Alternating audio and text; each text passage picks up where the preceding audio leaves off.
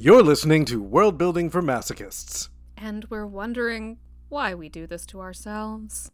Well, because that cabin that they keep putting on Twitter and saying, Would you come stay here without any cell phone or internet for a month? isn't apparently a real offer, so we need some kind of form of escape.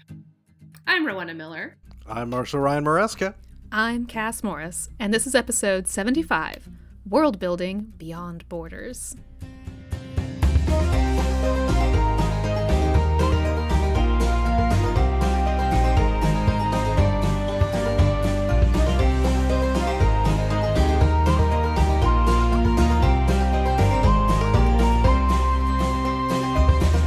Which frankly makes us sound much more charitable than we really are, especially. It really does. It really does. That's kind of especially to our characters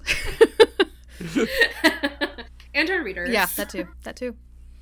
You know, the, I would love sort of like I don't know if it necessarily would be a cozy fantasy, but where like the main characters are just like essentially Peace Corps or something, just like going places and like oh, there's a there's a plague here. We'll just you know help people and cure it, and we'll you know or do things like that. Like there's no, they never draw their swords. They never do anything. You know, they just they just solve problems and and do kind things, and that's the whole thing. I saw to. a concept nice. one time for like.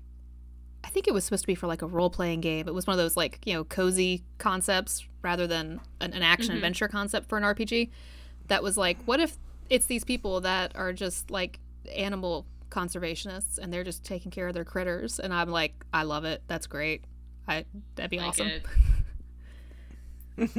and then i imagine because like it was it was somehow star wars related and i was thinking like except that my character in that world would still be like the rebel fighter but who keeps like coming across these animals in her fights and is like wait i have to save this and take it to my friends at the conservation. Here take this cute thing. I picked it up on a battlefield. I don't know what it is. It's cute though it likes to be scratched under the chin. So here, have this, and and I'm gonna go now. Back to my fight. They have an absolutely zero tribble tolerance policy. ever since that one incident at the I shelter. mean, that's fair. That's a fair policy to have. Absolutely fair policy. Definitely, definitely a wise choice to avoid yeah. avoid the things that are self-breeding and explosive. Yeah, you don't want that. Anything born pregnant is just that's just you you don't. No. That's bad. Just bad. Anyway, news. Anyway. Does yes. anyone have any news? Does anyone have any excitement happening? Um. Well, Cass, I think I hope not. you have some excitement happening in that you know something that was announced recently that. Yes, that's that true. For you is news for the summer. That's true. Um, I have been invited to be the Toastmaster at Armadillo Con in Austin the first weekend in August, and I'm super excited. I have been wanting to get to Armadillo Con, and now I have to go. I had to say yes, of course. So I'm looking forward to that. I'm not still not really sure what the job entails besides being like their official extrovert for the weekend is is what seemed to be the duties. And I'm okay with that. That works for me. That and you make a speech. You're gonna you you you make a speech. It's I did ask I asked for parameters on any speech making. Be like just uh, give me some boundaries and length and things like that. But Boundaries. I don't know what those are yet. So so so you can t- so you can test them. Yeah, probably. Hope you like rhetoric jokes. Oh, it'll. I think. I think you'll find your crowd for that. It'll be a good crowd. Bigger crowd for that. Good. I think so. I think so. And that's about it. I had a book come out last month, and you did. It's awesome. I hate you, jerk. As usual, I had to send Marshall a message the next day, yelling at him for keeping me from my sleep. So that just means I did a very good job denying you sleep. you did, and I'm angry, and everyone should go read Assassins of Consequence. and then you can also be angry. So yes, so you too, and then you too can be angry at Marshall. I need plenty of people to be very mad at me about the events of this book. oh, I think also by the time this episode releases, um, I will have officially re-released from Unseen Fire and Give Way to Night in ebook with their shiny new covers. So Ooh. if you want the they're so shiny. They're very shiny. Newly they're revised so and improved editions. I don't know what I mean. That's just what they used to put on books back in the olden days when they put out a second edition. But that's what it is. So go get them. Excellent. You should get them. Everyone should get those. Even if you already got them before, get them again. Get them again. Because you want you want the new shiny covers. Yeah. They're really cool collect them all. And Rowena, do you have any news? I got like nothing. Okay. So, what is time? What's going on? I have I have no idea. I I know the feeling. Yeah. All right. So this time around, we're talking about not so much nations in terms of like countries, but more in terms of like partly in terms of like national identity and what makes a nation and what makes a people because that isn't always where the actual borders are in terms of how people think about themselves. And that's uh can be an interesting thing to play with in, in your world building.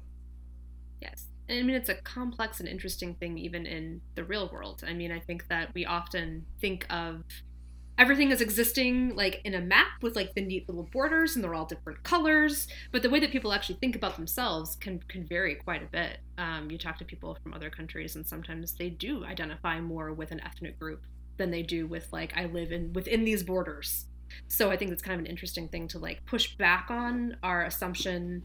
Um, and it's not a uniquely american assumption but i think as americans we do tend to assume like well you know identity nationhood equals this stamped out place on a map that I exist within. And it's like, well, that's that's one way to think about it.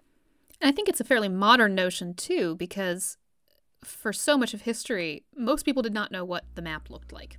You know, that that's a relatively recent invention, really. Um, and the idea, and we talked about this in, in our cartography episode with Punk Shepard, that the maps didn't always reflect the reality of space either. So, like, what did you think of as your nation without that idea of a border? If you couldn't see it on a map, how did you identify yourself as part of a people, part of a group?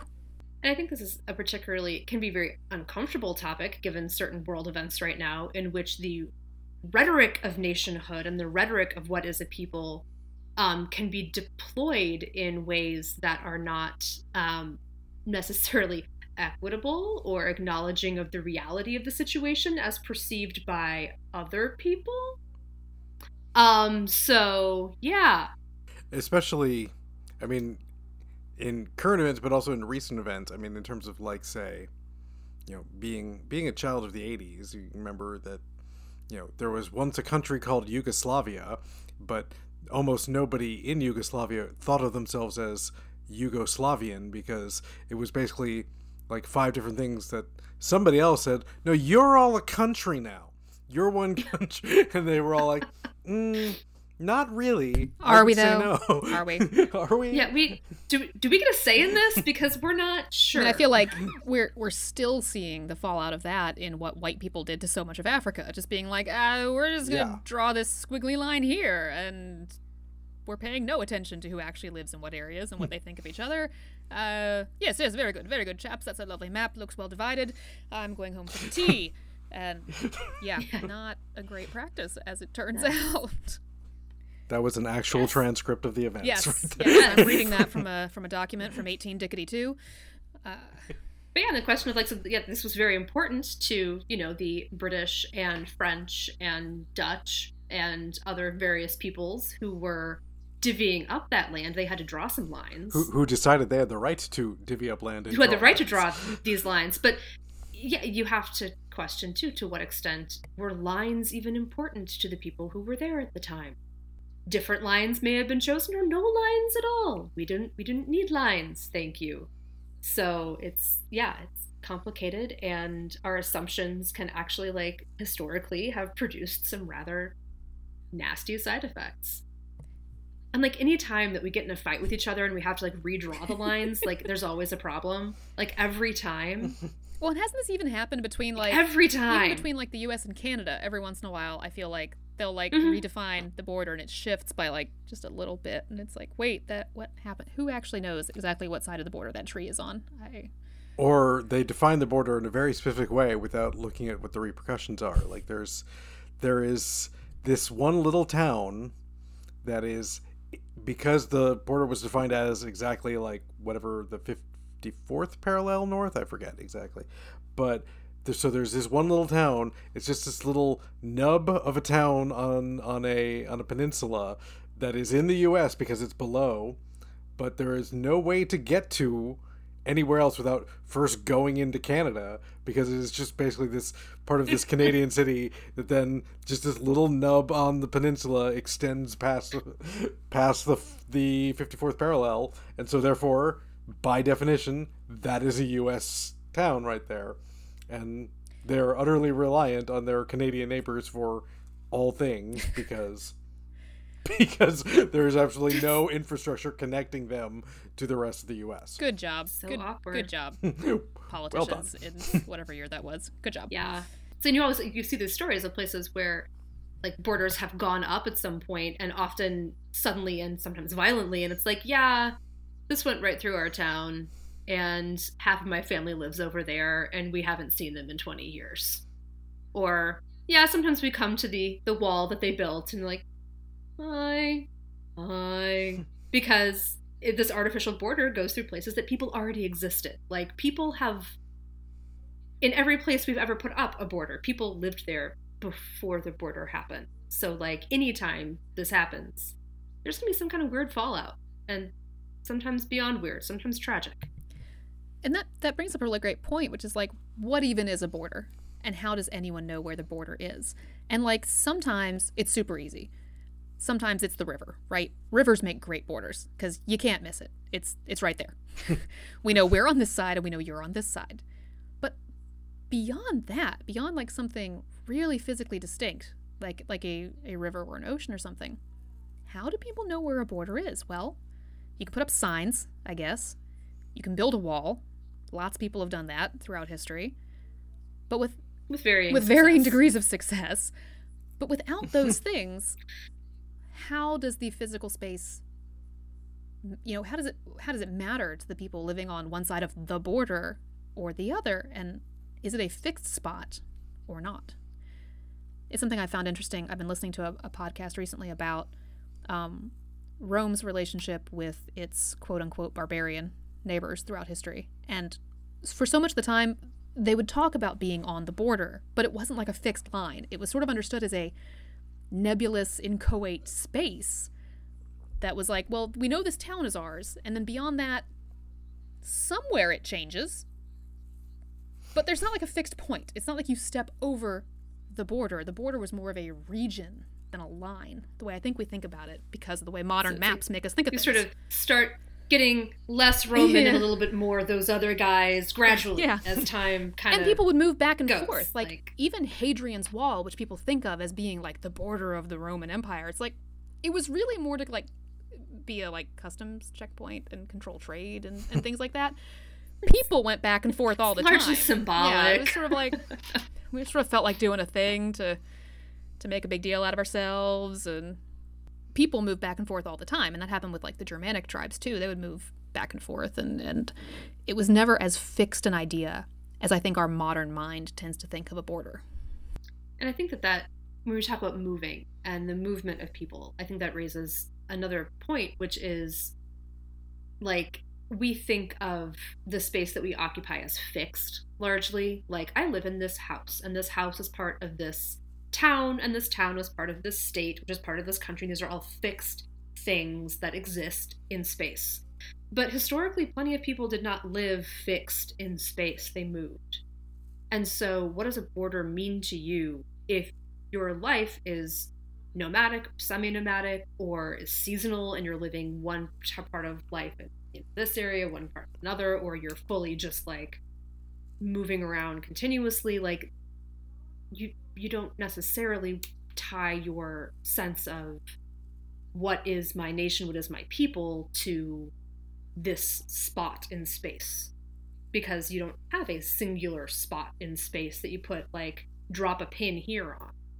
Your your definition of who your people are, or is that shared culture, that maybe shared language, is shared story, and then you can have the the interesting thing is if you have a people a sense of nation a sense of identity that isn't maybe not necessarily national identity, which is again another you know thread to pull at there of what what is a cultural identity if it's not a national identity, but who are within say a more physical you know nation where there's one national identity, but then you have, say, a nomadic people who are moving in and out who have a completely different identity, but are maybe living together in a cohesive way, or maybe not so much.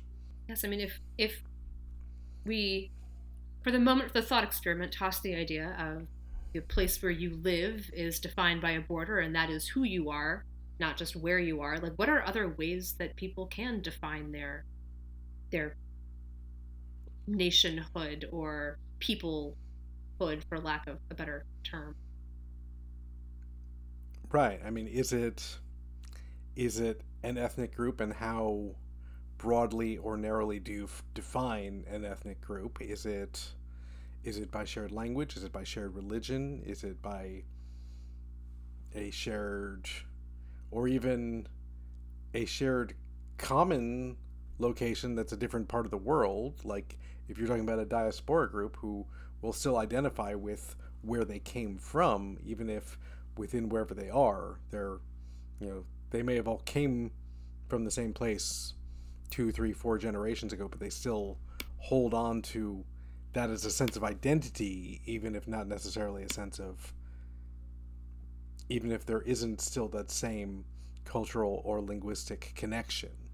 Yeah, I mean, I, you said earlier, Marshall, and I like how you phrased this. Do they share a story? Mm-hmm. I mean, can it be even something to the sense of we as a people share this story of where we came from or who we are, and that is who we are as a people. Is we have this story that we tell ourselves about ourselves. I would love to see that literalized in some way. Like we so we talk so much about the things that that magic makes real that it that it literalizes in fantasy fiction and like what if simply by hearing a story your identity changed your your sense of nationhood changed because you had heard the story. I don't know. There might be something there. Yeah. No i like that. Or or you are given a role in the story. Mm. you're written into the story in some way. By being written into the story now you are part of the story and if you're part of the story you're part of people. I mean, there's been a few things I can think of that like used the concept of like a verbal virus almost, where by Mhm. hearing a thing, it then basically colonizes in your brain and you become part of whatever this new thing is. And usually, like, there's this one weird zombie movie called Pontypool, where where the zombiness is spread through words. And if you hear the correct phrases from an infected person, it's going to infect you. But like and it's set in Canada and so but it only works in English so then they like have to talk French to each other to not to not uh, infect each other. It's it's a weird but brilliant little movie. That is kind of glorious. I, I love that. That's pretty good.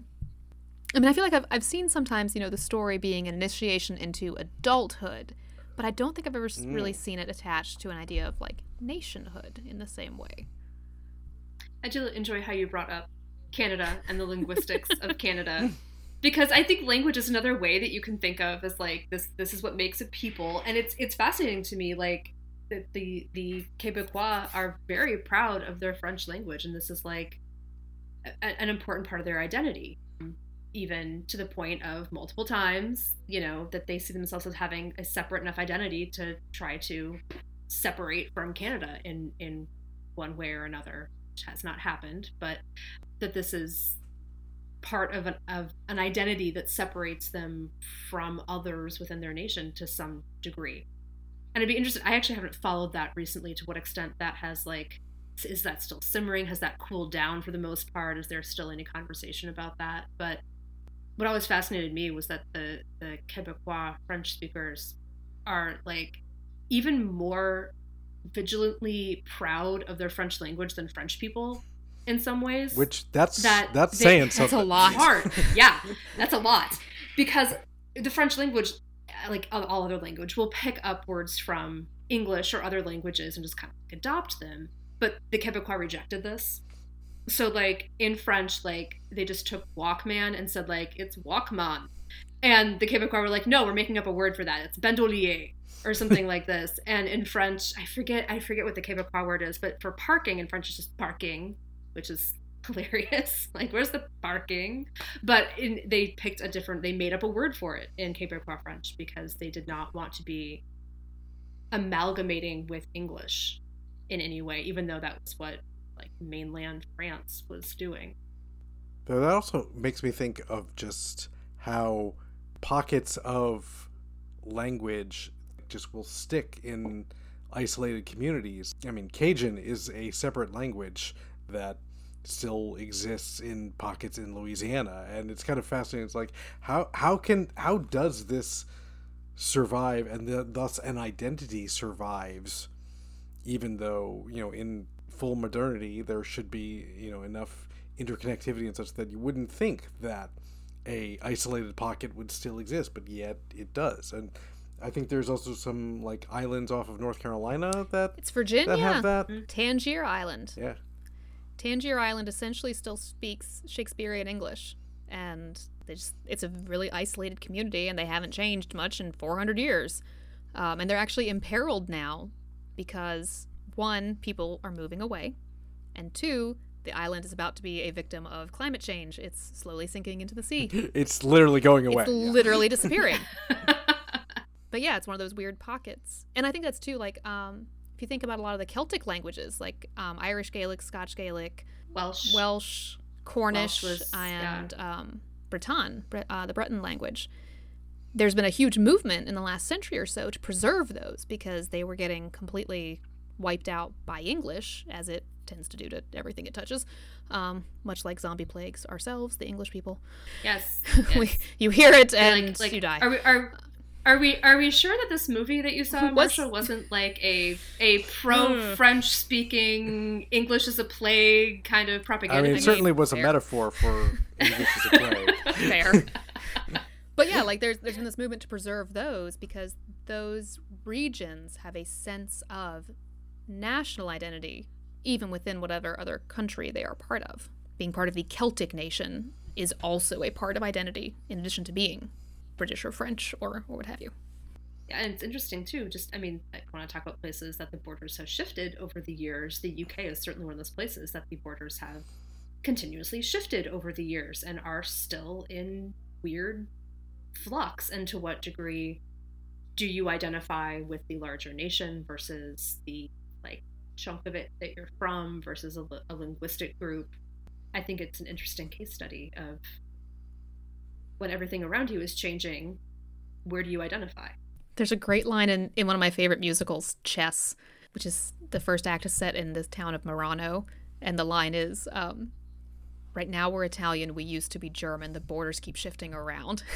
it's like, just like, I was like, perfect, that's lovely. Yes. You can also have this sort of like, what if, even though you have a personal identity with wherever you are because of language or whatever, there can then be this sort of like blanket over identity that some people will still have. Like, there was a concept of the German people well before there was a Germany. And Long, long Yeah, before. all these- yeah. all these you know tiny little archduchies and and what have you that all considered themselves german but what did that mean? Because there were like a hundred mini nations each with their own each with their own royal lines and all that and it's just madness if you try and think about it but like but the idea that there was still that sort of sense of identity despite not being a nation is is an interesting concept and it's one of those things that I'm I'm always fascinated with because I because I do love maps is how do you show this sort of thing on the map and then how do you like what's the easiest way when you're like doing your world building work of expressing this in a way that's not I want to say reductive Yeah. like I would love to see like a watercolor. oh, map that'd be awesome. Where it's like the different peoples are represented by like water and they're bleeding into each other and there's like overlap and like that would be so cool and so expensive. No publisher would pay for that. no no one's gonna do that. that No one's that'd gonna have to be do a bonus that feature on your website. Yeah, That's a bonus. That's a bonus feature. Market paperback Yeah. Yeah, that's gonna that's gonna be on your Patreon because you're not gonna get any publisher to sign off on It's a that. But gorgeous I would love idea, to see it. though. I love it. I I actually did play with that idea a little bit on the world map for the world map of Maradaine. One part where I have no hard borders. Marshall, you're it is just gesturing at it. You realize our listeners can't see you, right? Yes, I know. Okay. Which is, I know. I'm He is. gesturing. He's at gesturing it at the map. yes, he's he's he's Vanna He's gonna cut all great. of this and and us mocking him. He hates us. I love y'all. You know that. Where I did just have sort of the colors just sort of bleed into each other rather than rather than draw border lines, but which I think is a fun thing to do.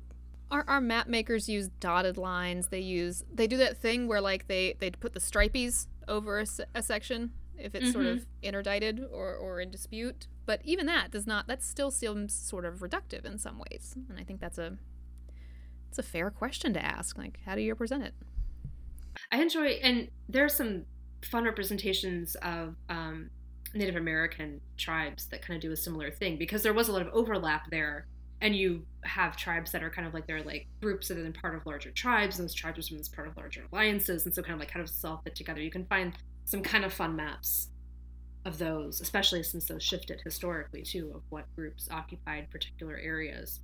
If I if I think of it, I'll do a Google. And, One of my favorite genres of YouTube video is something that shows a map changing over time. I just love oh. them. love it. I just it's Those those it's like it's like A- ASMR for my eyes. I'm just like, yes, this is beautiful. I love it. Keep keep feeding keep feeding this to me.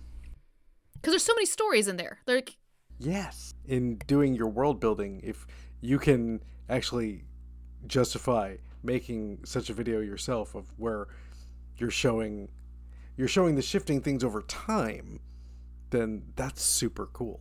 Though, I mean, fantasy tends to avoid that sort of thing, which is a shame because like in fantasy you often get this sort of things of like this group of people are a people who are a nation and like that's been this way They always have been. they always they will always be. have been they always will be World without end. Yep. Amen.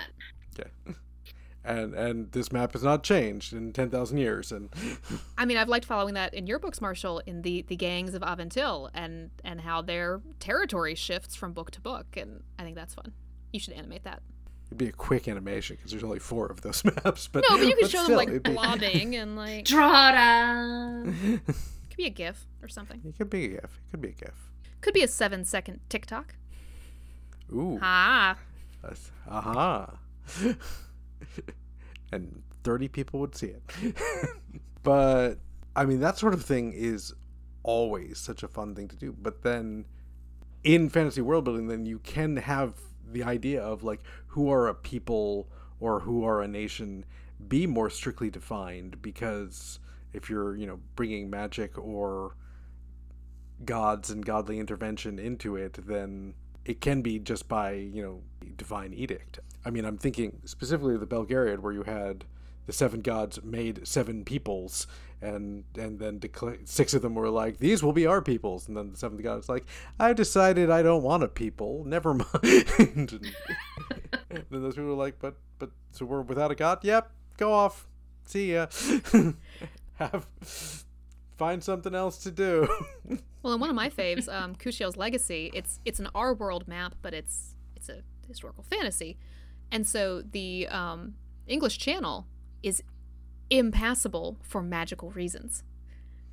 And Ooh. yeah, and it's it's a sort of it's a major plot point in the first trilogy, figuring out how to get around that and, and how to ameliorate it and whatever. But like for hundreds of years, only occasionally did a ship ever make it from one coast to the other. And so in that world, England and France, that were the England and France analogs, they have different names, um, are much more divergent than they are in our history because you literally couldn't cross the channel and it's for magical reasons because there's actually a magical dude on an island being like none shall pass. And like you can do things like that in fantasy and have there be a, a real reason why these two countries that are right next to each other don't talk to each other because magic.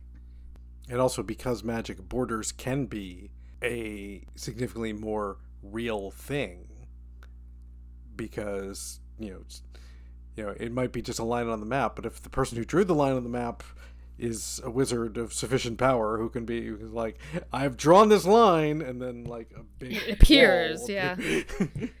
or the other way around that like the border that's like not really real can still be real like if the border is somewhat intelligent in and of itself like yeah it pops up anywhere within a 50 mile radius and we all know when it pops up like that's the border and it means something maybe magic works over there and it doesn't work over here or magic does different things or if you're you know certain languages have magical powers that others don't, but only when the border is working in that way. Like that could be kind of a fun. Like the border is in fact The magic winds are a blowing, so almost. so you can't get from Yeah. New York to Jersey today because the uh, the magic winds coming off the ocean, and till that dies down. Yep. Or you can't cross it. You. It's just a magical border that you can't cross, and it keeps like popping up in different spots. Sorry. might pop up in the middle of your living breaks. room. Who knows? Super inconvenient. Sorry about Wait a that. while. It'll it'll Very go away eventually. Eventually. Oh, what if it popped up in the middle of a person? That'd be terrible. No, it doesn't. It doesn't oh, okay, do that. Good. It doesn't I'm do glad. that. Yeah, it's yeah. It's, you, you just kind of blorp off to whichever side is. So you it know, could, it could yeah, feel weird for a minute as you're Yeah. like suddenly three feet. It, well, yeah, but yeah, yeah. It doesn't But, splice you you, in half. No, Good. I'm glad. Thanks for reassuring me, Rowena. No problem. Anytime. I'm mean to my characters, but not quite that. not not quite sudden sudden bisection. Sudden vivisection. Spontaneous oh, bisection. Ooh. I'm sure someone's yeah, done no, I avoid that.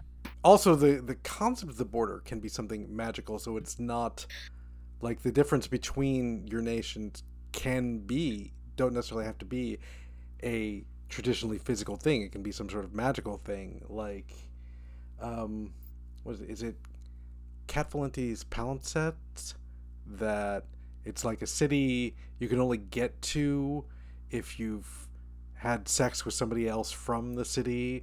Like it's it's it's it's you know it's basically your passport is an std and what is the i haven't read this one yet but is it china mieville's the city in the city where it's like two different cities are in the same physical space but like i don't know if they're separated by some sort of magic or if it is just custom of like you don't acknowledge the people of the other city. Like you just pretend they're not there unless but i think it's magically enforced or something like that. It's hmm. it's i don't know. That'd be some very strange etiquette and, and how to negotiate that. but yeah it, i think it is like definition of citizenship by etiquette almost of like you know who you are and where you are dep- is entirely like about just acknowledgement and and such Well, I mean, that's in some ways, isn't that kind of like what what nationhood and peoplehood and citizenship are? Is kind of what acknowledges who, yeah yeah like who is acknowledged by what entity.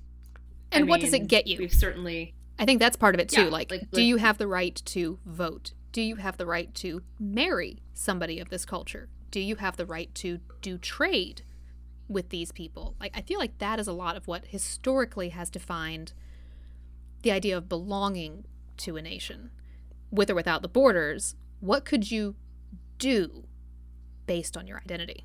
right and and who is doling out the acknowledgments and what is the enforcement for that and when you have like really small communities like it's it it doesn't even have to be articulated necessarily it's just that everyone knows everyone and we know you're in or you're out. And if you're not someone that we know we're not going to deal with you. But the larger you get like the more layered the bureaucracy kind of becomes and can become this sense of yes there are there suddenly become things like papers and certificates and passports and identity cards or however you know you're imagining this working and can certainly be magical. Yeah. For the first chunk of American history, the way you became a citizen was by turning up and saying, hey, I'd like to pay taxes here. Like, that was what you did. and now there's this we'd love to have you absolute taxes yes. labyrinth to get through. It's yeah, as as the state becomes complex, so often I think do the mechanisms of becoming part of the state become more complex. Mhm.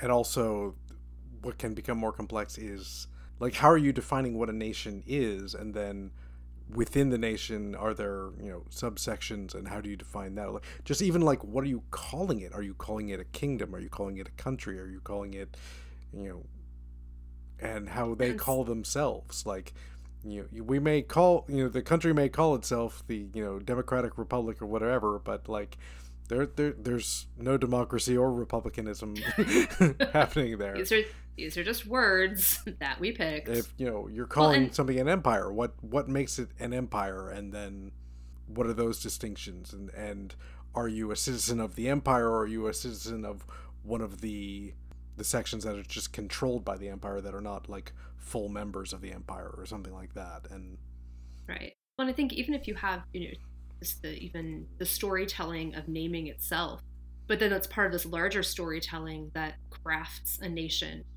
that says even who who can be a citizen, who is invited in, who is welcome to be part of this this group. I think that's kind of an interesting part too. Like, are, are we going to have you just show up and say, Hi, I want to be part of your group? And you're like, Yeah, sure, you can be part of our nation. We welcome everybody. Or like, no, no, we don't even have a citizenship test because no, we don't we don't welcome new people. You we, have we to don't be one like us from the beginning. here. We don't know. Mm, And but also, is there levels of citizenship or belonging? Like, is there, say, a distinction between a citizen and a civilian, or something like that? And you live here, and you have, you know, rights and obligations, but you're not really a citizen. Not like, not like, not like that guy over there who gets to vote. I mean, that's been the case for women for most of history. It's like, ah, yes, Many places. you're many you're a citizen of this country, but you don't actually get to do anything with that. You're subject to its laws. We can still hold you accountable to the things that we require from you. However, we are not going to give you the rights and benefits thereof. and there have been protests throughout history too, where women have been like, um, if we're not getting any of the benefits, I don't think I should have to pay you taxes. Like, that does Right? not. I'm really not pleased with I'm this. not. I'm not down with it. I don't want to do that. Mhm.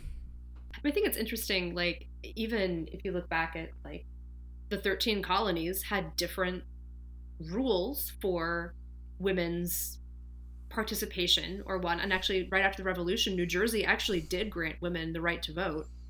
Didn't last very long. But I find it interesting that you're like this very small, you know, like, new nation, we're still not all on the same page.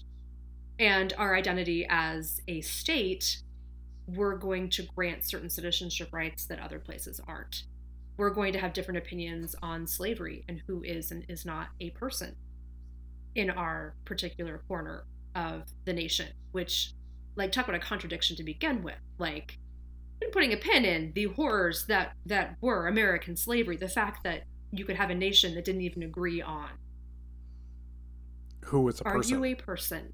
Are you a Yeah. person or not? That we could put a pin in that one. It's like And no one wanted to deal with it. They just kept kicking that can down the line No. for as long as possible. someone's someone's gonna have to deal with it eventually, but it's not gonna just be all these me. fucking And it's founders kind of- nose gaming out of that Yeah, like, discussion. Nope.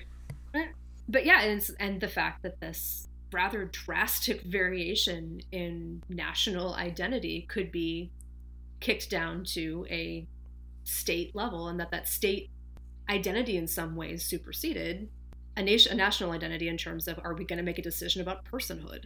Right. And can say a a people be defined by say like at that point was it going to be like one nation with 13 states or was it going to be 13 nations with sort of a loose connection to each other of like you know Mhm. just sort of a loose I mean, alliance we- and We kind of tried the whole like you know Articles of Confederation thing Right. first, and we decided to go a little more unified than that, but still not really where we're at now. like it could have ended up a lot like what we were talking about before with Germany that you had all these different tiny nations but like we're all German but we're also each our own little thing I mean, it's kind of interesting, right? Like I, I'm, I'm trying to think of. It seems like most times, and I'm generalizing horribly, so please point out exceptions to this because I'm not thinking of them. That when you start out with loose amalgamations of individual smaller nations that have their own identity, but they kind of loosely have a joint identity have a joint identity with others that slowly that joint identity begins to take over more and more of a national identity and eventually kind of shifts over like the 13 colonies like the, the german states like one that i actually don't know as much about as i probably should are like the native american alliances Like, to what extent did those begin to matter as much as tribal identity? I don't know. Like that would be a I know good exception to the rule. I don't know. I know as a enough kid about it to know. like we learned about the fu- tribes of the Iroquois nation. Yes. How much of that was bullshit and how much was accurate, I don't even know. But like this, is this is what we're taught, and thus that adds another thing: is how much of a national identity is imposed externally from other people saying like they're all they're all Germans, they're Right. all we recognize those people as a people, and they're like, hell no, we don't even like them.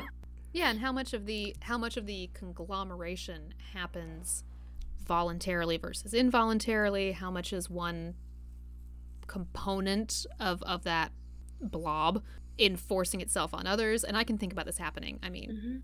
I can think about it happening practically on every continent at some point in history where whether through military force or not, some part of that nation starts exerting influence on its neighbors. And even if they are not fully subsumed to one another, they begin having multi-level identities as you know their their more localized group and then their larger group because you think about even today i mean the, the sheer number of different identities within almost any large geographically large nation. You know china india the us i mean gosh our regions don't get along half the time. Um so yeah, that's that's that's a super interesting thing to sort of think about is how does one nation start exerting itself upon the others, either by force or just by sort of culturally overwhelming them, or economically overwhelming. and how much and how much cultural or economic overwhelm is just that's what happens when someone gets more powerful than their neighbors and how much of it is intentional even without military intervention. Like you know how much of it is eh, well if you're going to trade with us you're going to use our money. Or you're going to speak our dialect if you're going to work with us. Or we're going to put together a joint military so that we can defend against our common enemies but to do that we're going to do it by our rules. So your kids better all be trained to do it our way or else they don't really have a future in that particular career. I mean that kind of stuff happened all over the place. Remember i think it was the 1870 the franco-prussian Yeah. war? They realized when they they put together french troops from all over france that the ones from the south couldn't understand what the parisians were saying because the languages were still different enough that they didn't follow. So they after this instituted a nationwide school system so that everyone would speak the same french. So in what you know so it's like education Yeah. can overwhelm localized identity when you have larger overarching national education systems. And then you get something like who gets to decide what's actual proper French or like the Royal Parisians, or, apparently. or the Royal Academy of. Spain deciding like okay we've got to we got to lock down what the Spanish language is and make up some rules and and things like that like is is there a point where that where that imposition of language is in fact the the way a national identity is locked in and then do you have these things that don't necessarily show up on like a world map like there are some i within say france and spain and where france and spain have a Come border together. come together there's a lot of like little things that are not separate nations but if you ask somebody there they're neither french nor spanish Yep. but basque or what have you and Mhm. and they're they're very even though that's not defined by paperwork or by the or by where official borders are or by governments it is defined by them of being who they are I sort of love if we ex- extrapolate this out to a fantasy world, the different things that could mean. You know, is the way you practice magic specific to your national identity? Can you influence or force your neighbors to practice your kind of magic rather than another kind of magic to get that influence? Are there certain rituals, initiations, whatever that you have to learn to be part of the nation or to be a certain citizenship level within a nation? Like, I think you can start complicating it in those sorts of ways too.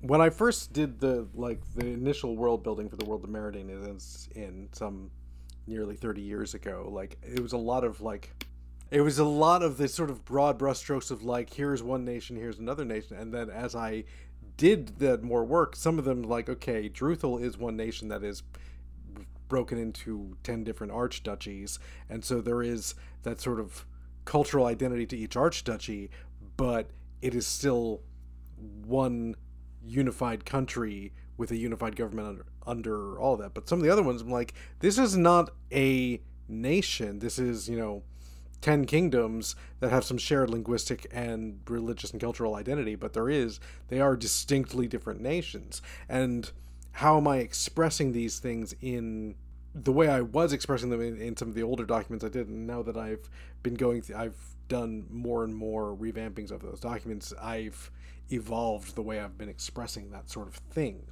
in my in my world building work, and that that remains a constant challenge of what are what what even are the terms I'm using to define a place and a people. Well, it's fun too because it's like there's a sort of inverted double question, which is how large can a nation be before it starts developing or having or absorbing from its neighbors those regional differences within it? Or how small can a nation be and still be considered a nation? You know? Like, can a single street declare itself a nation? I feel like this is something we see in parody a lot of like parodies of revolutionary things. like, I have declared myself the independent republic of me. And it's like, okay, buddy, no one's listening to you, but sure.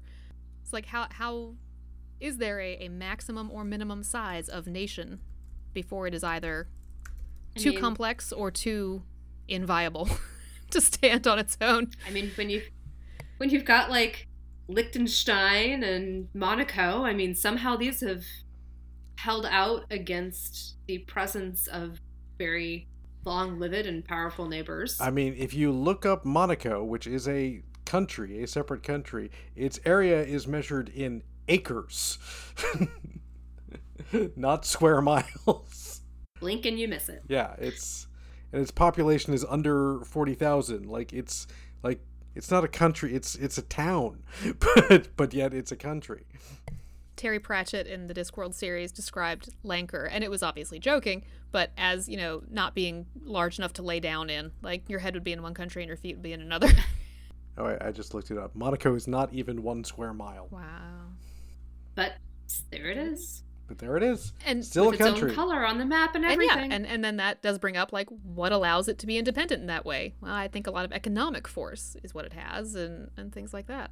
but also like how much of being a country is about being acknowledged and recognized by your neighbors like is the idea of of being a separate country because other people were like yes you are a separate country like it could have been a situation where Monaco's like yes we're a separate country and France is constantly going that's that's adorable that you think Cute. so Well, and it's like once again, this is a, a modern sort of thing. Now we have international agencies that sort of agree to it, right? Like we all, you know, we're gonna, we're going to get together at the UN and decide that they get a seat at the table.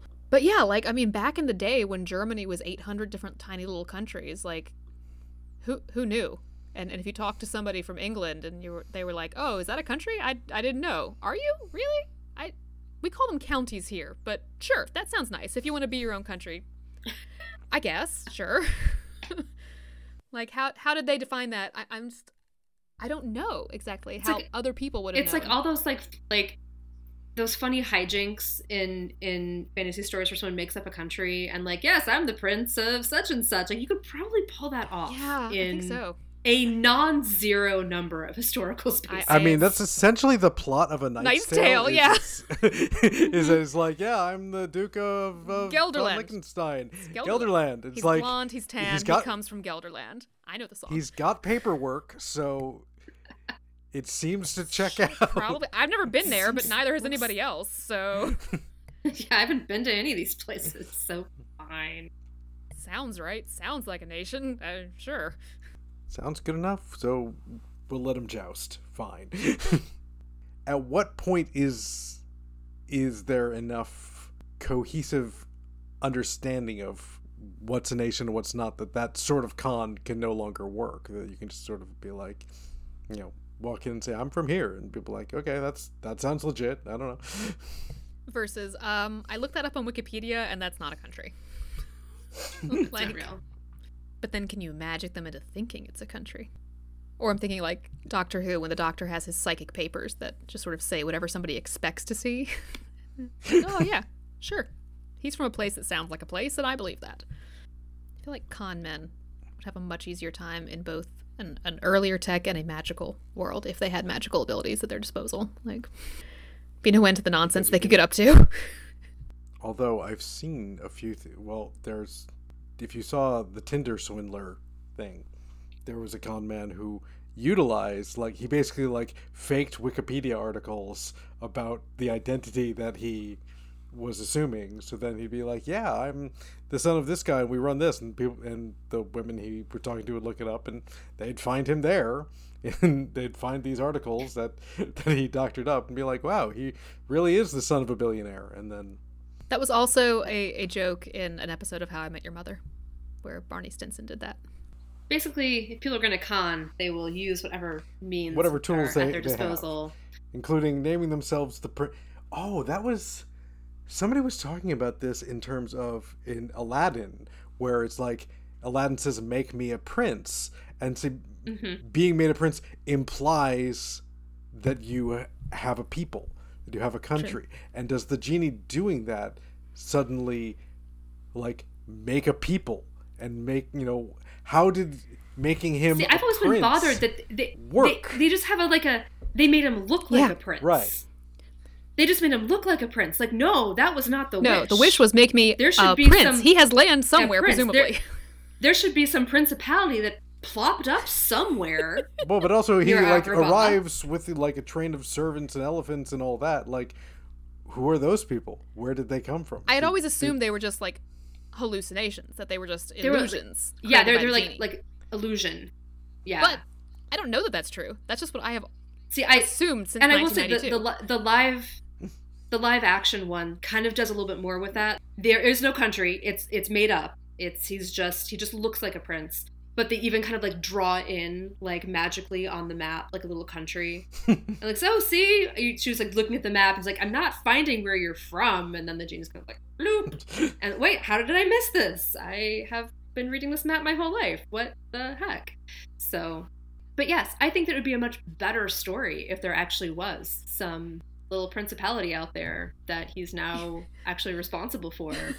and like three weeks later, they get this urgent message that there have been like massive flooding or landslides or something, and we need you to come back right away because it's like, It's like I've never heard of these people in my wait. life, but oh dear. what?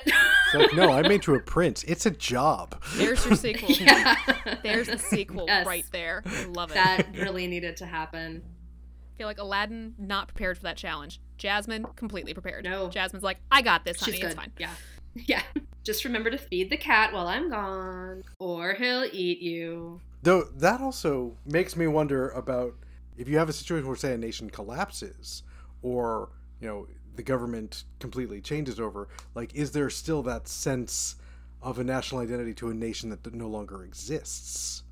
And how much does I mean, because I'm partly thinking about like there is a person out there who is who is still considered like the emperor of Brazil in absentia when Brazil hasn't been an empire since 1887 but he is part of like the imperial line. And there's also like still technically the royal line of Italy of the the house of Savoy. And there's you know there's contention right now of who is the heir to the house of Savoy. When you think why does that matter? Because there's not going to be another king of Italy Italy's not going to be a kingdom again but yet still there is a sort of there is a sort of sense You never that, know. like, these noble houses for a nobility that doesn't exist anymore are still kind of relevant and I find that fascinating Trying to hold on to something. Or like when the Roman Empire pulled out of Britain. Was Britain then no longer Roman? Well, a lot of the people there still considered themselves Roman, at least for a while. But then a few decades, a couple generations passed, and then the, I'm remembering some story, and I'm going to get some of the details wrong. But like the Romans essentially like sent an envoy being like, "Hey, we'd like your taxes," and the people in Britain were like, "Um, y'all haven't been here for a while. We're we're not doing that anymore." Like, you, You, you don't go Here. here. we're not paying your taxes. We're paying tribute to, you know, Von Helf up the road. Um, he decided he's king, and we were like, okay, fine, sure. Uh, oh, you want our taxes? Then come back here and deal with the invading Jutes because they're coming over the ocean and it's a real problem. Oh, you don't want to do that? You don't want to do that? Then we're not giving you our money. but like, where did that shift happen? And did it happen in every part of the country at the same time? Probably not. Like the areas that had been more heavily Romanized probably hung on a little longer. Just the idea that no, we're definitely still Roman. They're totally gonna come back someday, y'all. Like, he's totally gonna call us back. I love it's it is so sad because you do I think in many there are many stories of the no really they're coming back because after the the horrible failed 19 or 1745 Jacobite rebellion there are all of these stories of Bonnie Prince Charming's honey. gonna come back.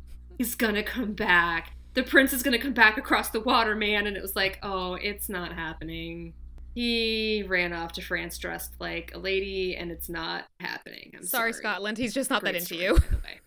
You made me think of that bit in Monty Python and the Holy Grail where Arthur's like, he's like, I'm, we're all British. This is all Britain, and I'm your king. And they're like, this is news to me. Never seen you before. what is that process of becoming a nation and then letting the folks that are now part of that nation know, hey, guess what? know that they're part of your nation. We drew a border over there. Right. You're on this side. You're one of us now. Sorry, that's that's that's what the map says. What's in it for me? I just want to know. Look, What's in we it for me? Eternal question of human nature. we we drew a map and Yes. the lady of the lake gave me a sword. I still say floozies and lakes handing out swords sounds like a I- pretty I'm for it. political I mean- at some point. Um, can I volunteer to be the floozy? Because that sounds like better job prospects than what I got going right now. Mhm. you get to live in a lake. You get to you get to have Love swords. Probably shiny dress swords. to rise majestically out of the water. Like, yeah, sure. This, yeah, it this sounds sounds like a good gig for you, Cass. I'm for good. I it. think it does. It does. And I feel like we could segue into how the Arthurian tales were a exercise in nation building and It's a national story. people creation for the British people as a national story. It's it's creating an identity through a story. Exactly. Well, it was it was funny, and it was, the the Robin Hood stories are too. I was watching. I forced my children to watch the 1938 Adventures of Robin Hood with Errol Flynn, and I had forgotten how much of that is very much a like American story about nationhood because it's all about the fact that there are Normans and Saxons, but we're all going to be one country together, and it's you know these the jerks are the ones who are favoring the Normans over the Saxons, and that's wrong. The whole idea of nation building and just like that, that we we make these choices and we tell these stories to ourselves. And also, Olivia de Havilland is a gem. And But yeah, like the idea that there was, you know, there were Normans and there were Saxons, but like, can we can we sort of scrub that and just all be British instead, and convincing everyone right, we right. can just do and we can just do that. We can just choose to do that. If we have a king who's nice about it, we'll just choose to do that. When in fact, the kings of England mostly spoke French up until Henry IV, I think, was the first one to at least like issue his legal documents in English rather than in French. But also for a lot of that time, the English crown owned more of France than the king of France did, which means like, okay, the people living in Aquitaine, what were they? English, French, just Aquitanian? Who knows? Aqu- Aquitin- Aquitanese? like the sense of like what's physically supposed to be France, but yet it's ruled by the British king right now. But like, is it France? Is it England? Who knows? And and the idea that you know. Uh, a, a little light invasion can change what a nation is. At no point during World War II was France considered anything other than France, but it was German occupied France. But they never changed the, tried to change their sense of nationhood. And I think that's I mean, and that might be a uniquely sort of European thing of like They also didn't really get a chance to. well there's that. They, they didn't have the time. It was that's Yeah. but there is sort of the sense of like what's which nation was like sort of decided a hundred years ago and and we've locked it in and we're not we're not going it's like these people are french regardless of what else is happening that's what's happening here Well, there's the there's the region in Spain that's been trying to secede because they're like, I mean, you guys decided we were Spanish, but we're not sure we really want to be. And the whole debate about like, do they get to vote themselves out? Should they get to be? Same with Quebec. Yeah, Yeah.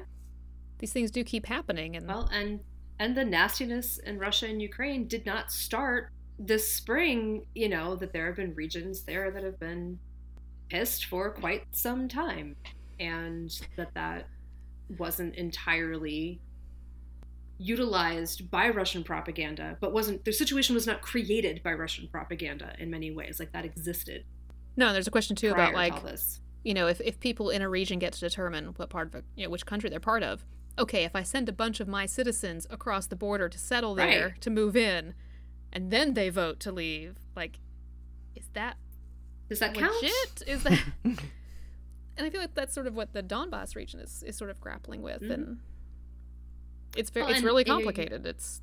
And going back even further, that those are regions that did not exist as they exist now for very long. I Yeah.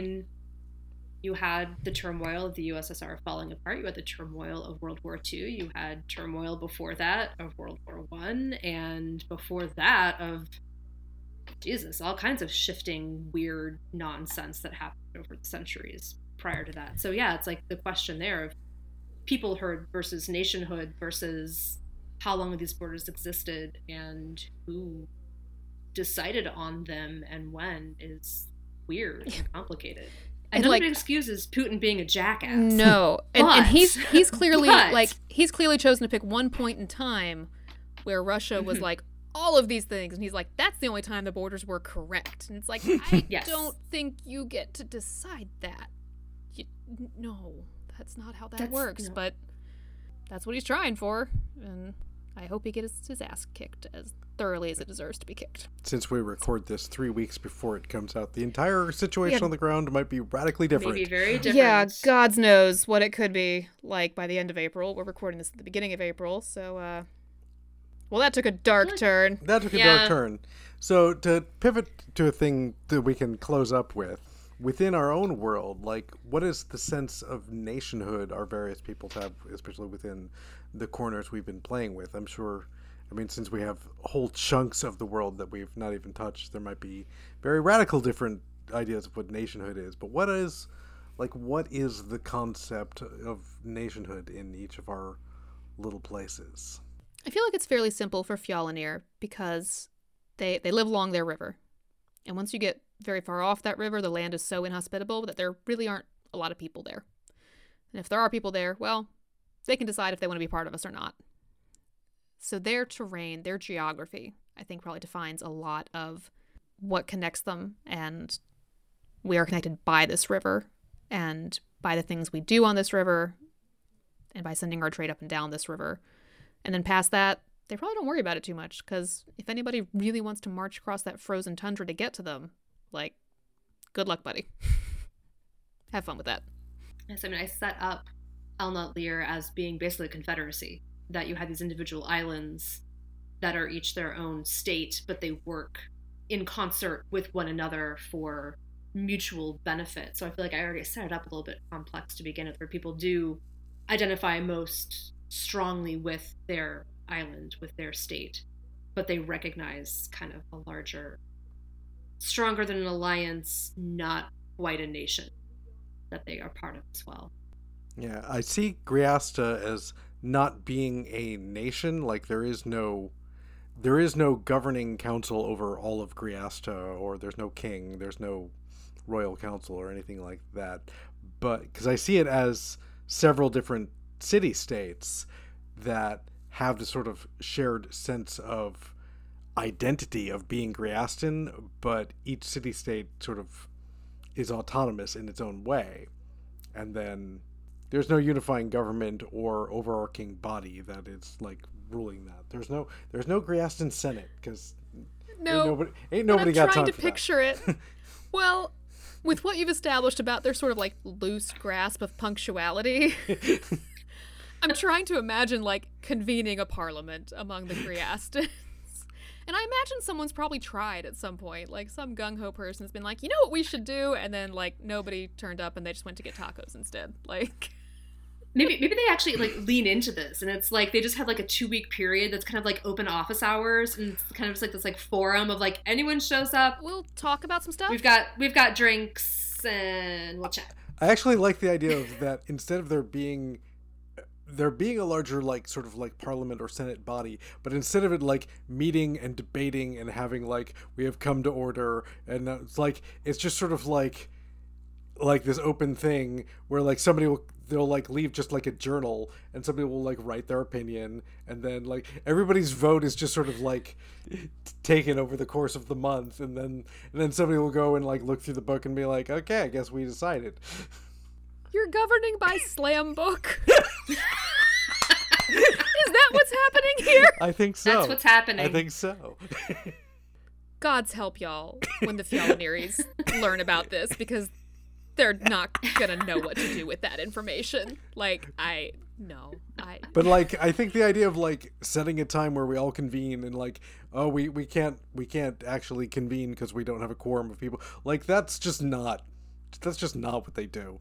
They're just like did everybody like at least get a chance to like thumb through the journal and write down an opinion or not? Uh, maybe look they they had a month. If they didn't do it they didn't want to do it so it's fine. Couldn't have been that important, right? they're too busy with snails. Yeah and i think i think that's a system that's worked out for them. So it's it's worked out for them so far. Yeah.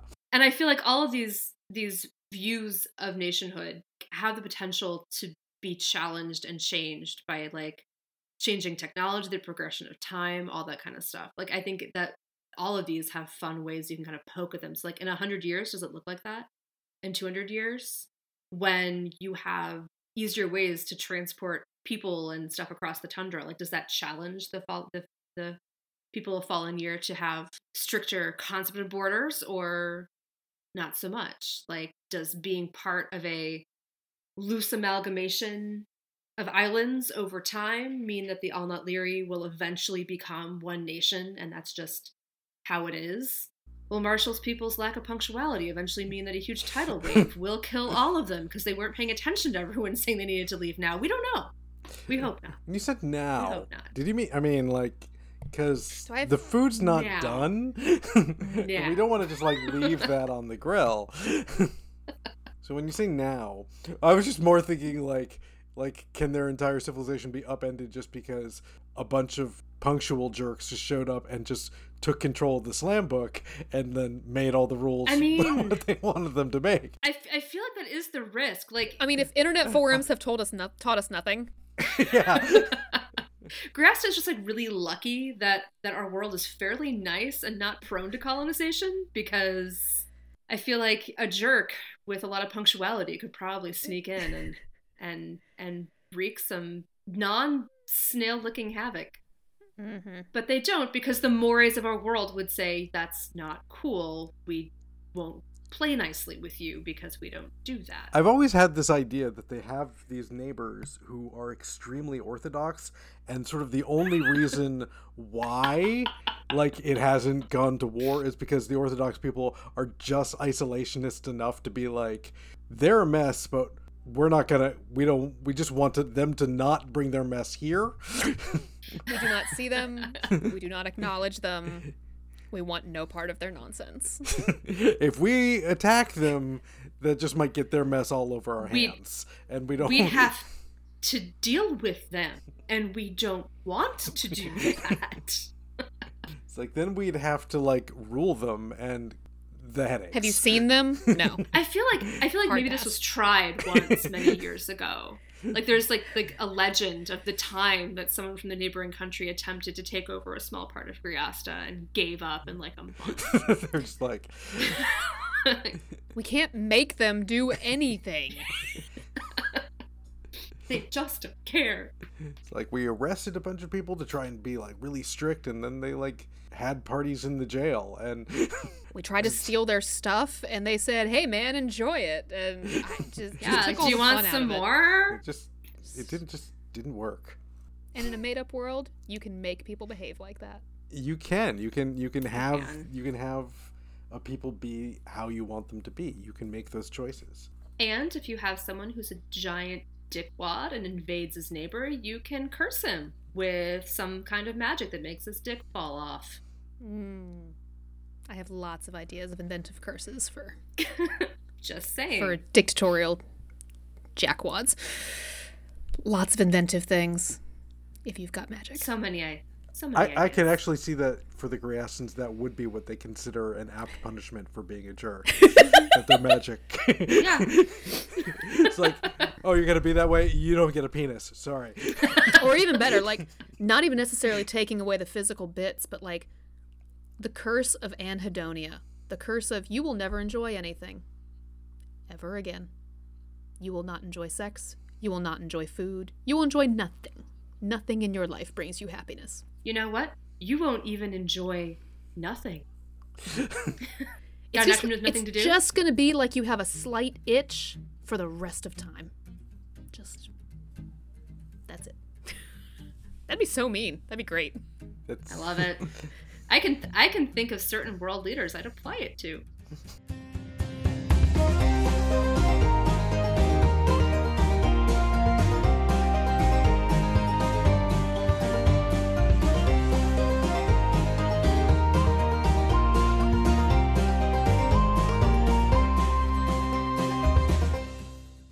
Hi, you. Thanks for listening to this episode of World Building for Masochists and letting us help you overcomplicate your writing life.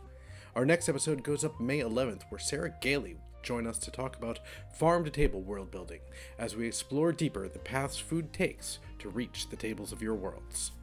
If you want to know more about your hosts and the fantastical books we write, links to all that information is on our website at worldbuildingformasochists.podbean.com.